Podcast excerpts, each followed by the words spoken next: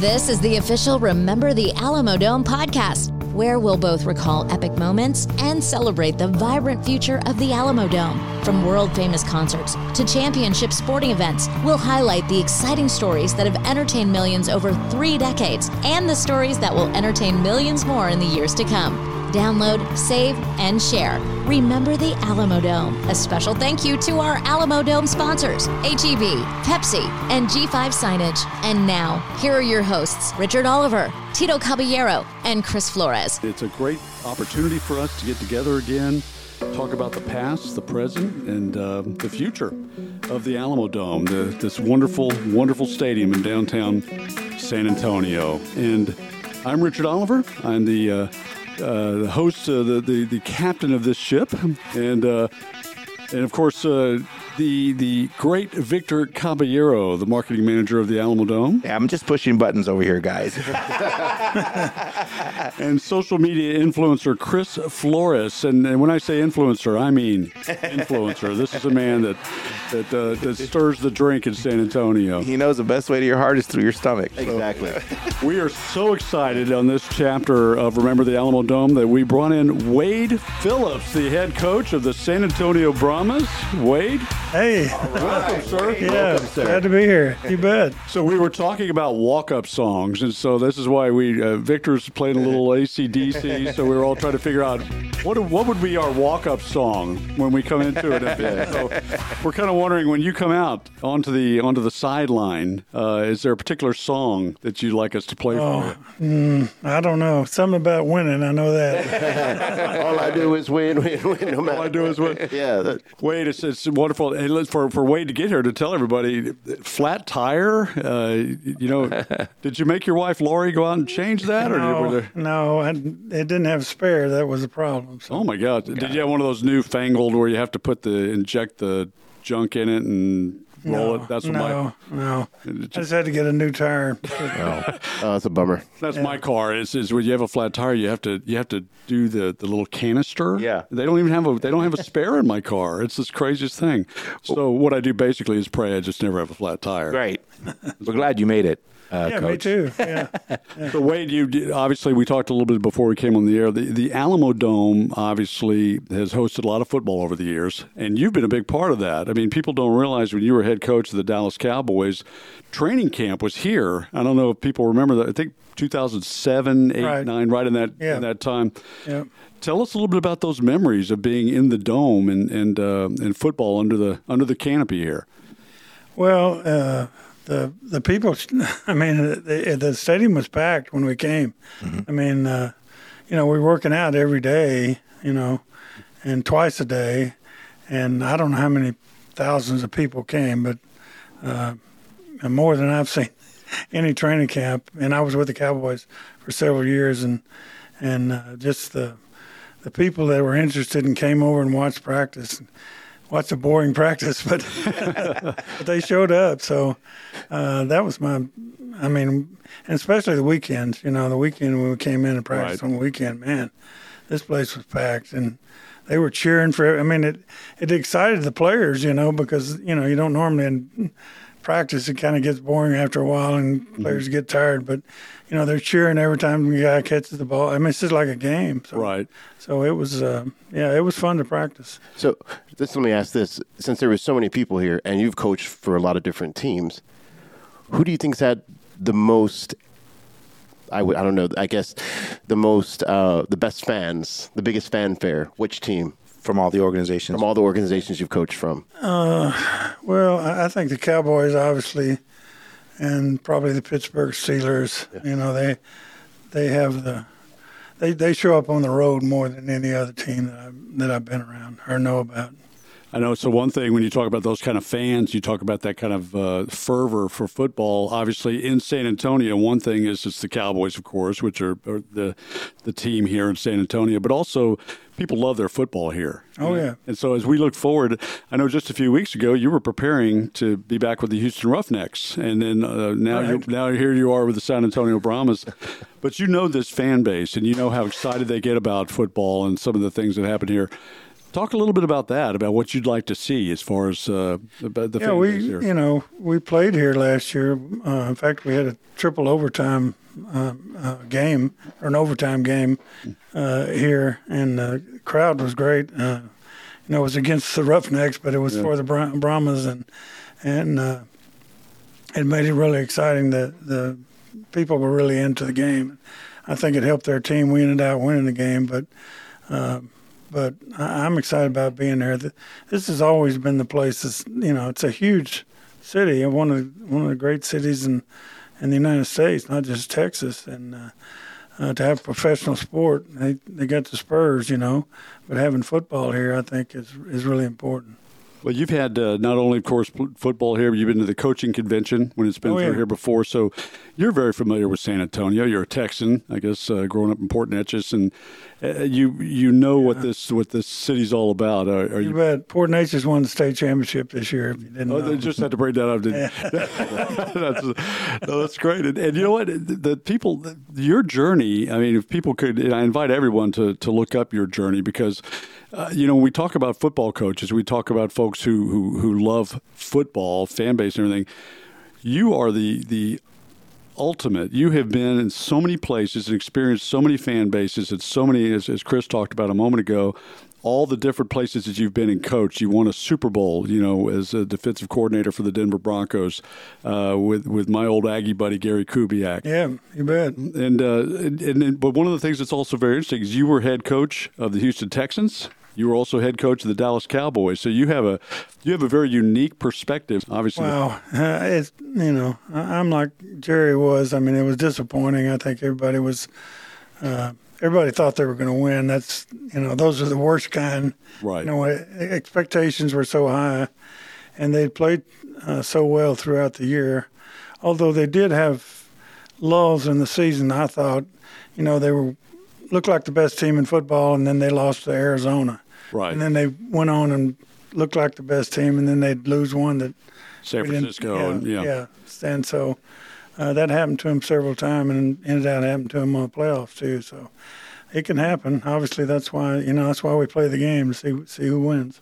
Well, what's interesting is is is the uh, one thing on the defensive side of the ball was where the Cowboys halfway through the season were probably the best defense in the game. Right. As the season wore on, it seemed like they wore down a little bit. And I don't know, we didn't see as much of Micah Parsons. You didn't see as much of, from the pass rush. You didn't see wasn't much harassment happening.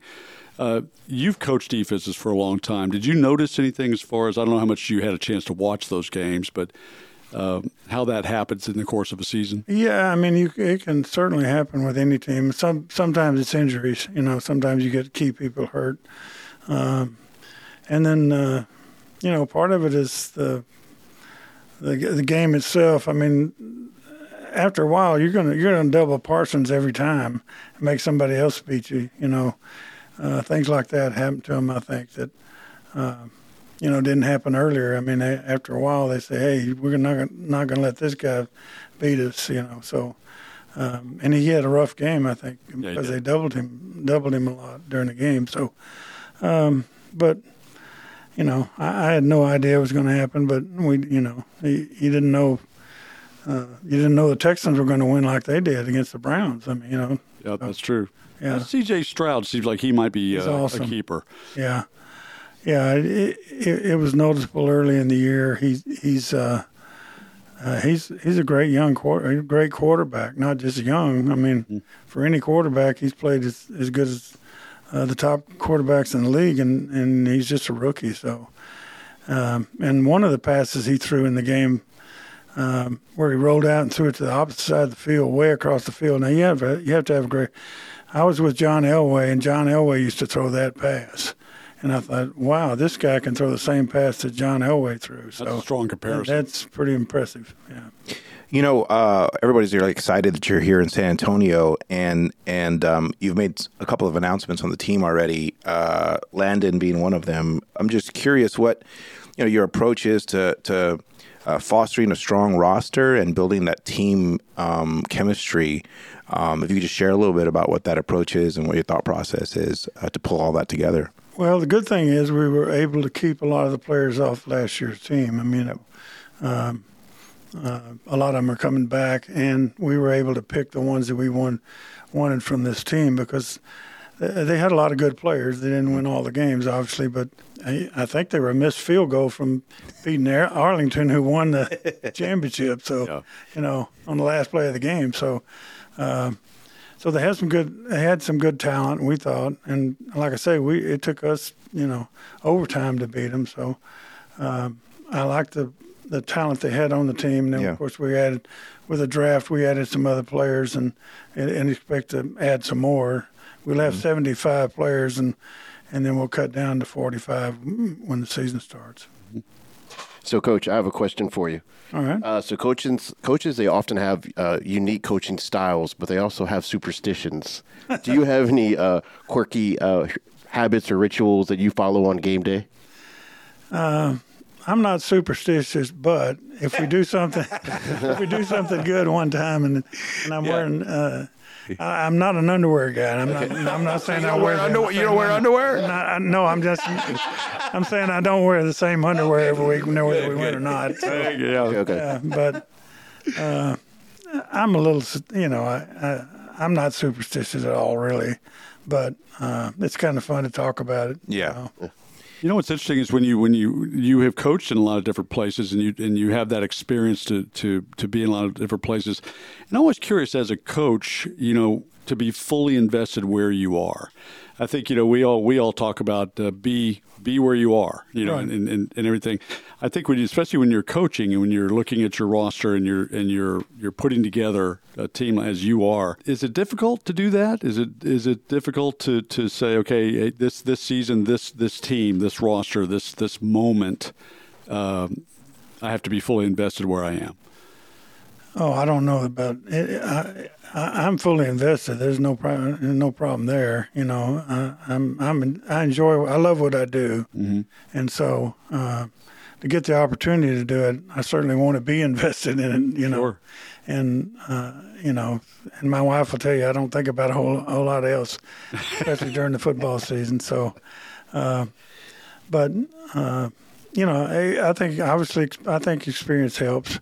You know, I've been in a lot of situations, seen a lot of different players, see, uh, kind of have a feel for which player is going to improve, which player uh, is is the top of his game, and that's that's all he can do. You know, uh, so personnel wise, I I think I help a lot there, but um, but you know, we're going to have the best defense in the league. We did last year, and so. Um, although the, the Brahmas had a good defense last year, and mm-hmm. I'm, I'm, I'm looking forward to us taking the top of the league here in San Antonio on defense, and and we're going to open it up on offense. You know, we're going to be the, the air raid or or uh, you know that that offense where we we throw the, we're going to run the football, but from that, but but we're going to we're going to be explosive on offense. Well, that'll be fun. I think a lot of folks are, um, uh, you know, really uh, don't have access to somebody, you know, with your experience. I'm talking about coaches, or aspiring coaches, aspiring football players, right? They don't get a chance to have a conversation with you. And with this podcast, one of the things we try to do is, you know, just share, share, pull the curtain back a little bit, share a little bit about about you, and if you could share just some some um, advice for aspiring coaches or young football players who are here in San Antonio. There's a lot of you know high school uh, football players that make their way through here. We have the UTSA folks here in town as well. You bet. And uh, you know, someone with your experience, um, I think it would it would mean a lot for them to just kind of hear from you. What are some of the things? Um, that you feel you could share with them if they want to pursue a career in, prof- in professional football? Well, I, they learn all those things. The reason they get to professional football is because they learn to work hard. Mm-hmm. Um, they, you know, hard work pays off in, in anything you do. Um, you know, you have to have a certain amount of, amount of talent, but uh, you know, I've been a lot of, around a lot of great ones, and uh, every great one. I you know, I coached Reggie White, mm-hmm. Bruce Smith, uh, on and on, Von Miller. Got him J.J. Uh, Watt. J.J. Watt, uh, Aaron Donald. You know, so um, all those guys had great ability, but um, they they had something extra. You know, and we call it hard or whatever, but uh, they worked hard at what they did, and um, hard work will get you a, a long ways. And even if you don't have as much talent as they do, you, you can. And then also, I look for smart players. Smart players get better, you know. And and I talk about it a lot. And and coaching wise, I talk about a lot with the players as being a good person. You know, I want to be a good football player, obviously, but I think uh, we owe it to society and them to get across that hey, you know, uh, treating people right is is important in life, and and if they can learn that, uh, I've done a good job there. Uh, maybe we don't win that game because of it, but but I think it's important. So uh, I, I've always, uh, coaching wise, try to be yourself. Uh, you know, you know, ha- half the people want to, want you to be a hard ass. Mm-hmm. You know, and that that may that's a football coach that you're hollering at people all the time.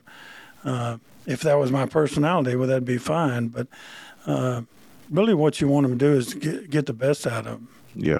And um, there's lots of ways to do that. And fortunately for me, a lot of them think I'm a good coach when I come in because I've got a lot of experience and I've had Yeah. a lot of success. So they listen, and it's easier to, you know, it's it's harder for a younger coach. Um, to get over some of the things I get over, just because they believe what you say to start with. Sure. Uh, but you still have to be honest with them, and you have to let them know what's going on correctly, uh, so they understand that you are uh, truthful with them, and and they can spot a you know they can the coach the players people can spot a phony you know. It's that's trying to be some trying to be a coach and, and he doesn't coach that way. Yeah. you know so You know, I, I got to say, with that response, I feel very confident the Brahmas are in great hands. Yeah, me too. I'm excited. Well, well, think about this, guys. All those names of players he listed off Aaron Donald, J.J. Watt, go down your checklist, Von Miller. Defensive players of the year in the NFL. This guy coached them, you know. Yeah. So Absolutely. it's interesting, too, because you obviously in high school, you were a star quarterback. So you were on the offensive side of the ball. I don't know about star I, I heard uh, Lori told me you were the best player in the state at that time. no I uh, I was the middle linebacker playing quarterback I see. So I played both ways.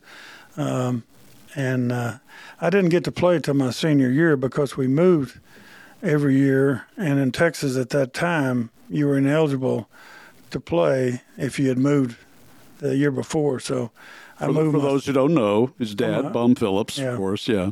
yeah, so my sophomore year, I didn't get to play on the varsity. And then my junior year, I didn't get to play on the varsity. So now the. Uh, the junior varsity guys call me junior varsity all American because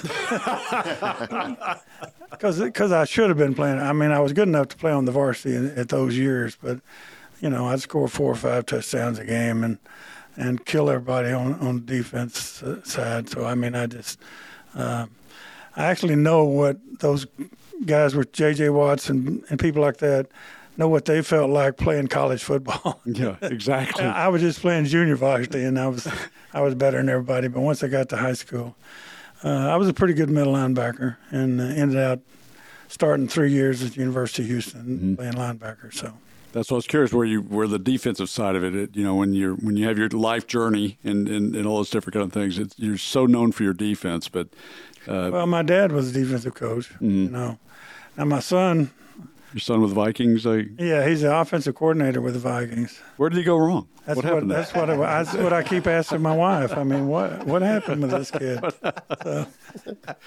Well, Coach, uh, any big memories? What What would you say is your biggest memory um, on the football field that stands out when people ask you that question? Oh well, uh, there's a lot of great memories. With usually winning memories, you know, of things that happen. I, I and you mentioned Gary Kubiak, but uh, when we when we won the Super Bowl, we were winning the Super Bowl uh, with the Broncos, uh, playing the Panthers. It was the end of the game, and we had it won. And uh, Gary came over to me and he kind of put his hand on my head and said, "Your dad would really be proud." oh man, Oh wow! and that was a that was a special moment for me yeah. because I know he would have, but you know he'd been he passed away several years before. Wow. That that reminds Mike Renfro was in bounds. Every time I think about the, the Oilers and oh yeah, bum, uh, just it irritates the heck out of me. Coach, I tell you what, we are so thankful that you're in San Antonio. We're so thankful that you've taken over the Brahmas. We're, we're glad the Brahmas are back. You, you bet. You, me we, too. We've had a we've had a, a, complicated history with, with pro football in this town, and it's just wonderful to see uh, not only the Brahmas back, but with, with you at the helm. It's going to be so much fun. Can't yep. believe it. We're almost spring. Yep. That's Wade Phillips. This is Remember the Alamodome podcast. Thank you, everybody, for joining us. Thanks for going on, Coach. Thank you, Coach. All right. Thank you, guys. Epic moments require epic venues. This Remember the Alamodome podcast is produced and edited by Tito Caballero in association with Richard Oliver and Chris Flores. Executive producers include Steve Zito, Michael Flores, and Jeffrey Shaban. Sound engineering provided by Giovanni Shanaba and Ben Sturgis. Graphic design by Rick Garcia and Lindsay Mora. And video editor Chris Flores, Eat Amigos Creations. A special thank you to our Alamodome sponsors, HEB, Pepsi, and G5 Signage. Download, save, and share. Remember the Alamodome.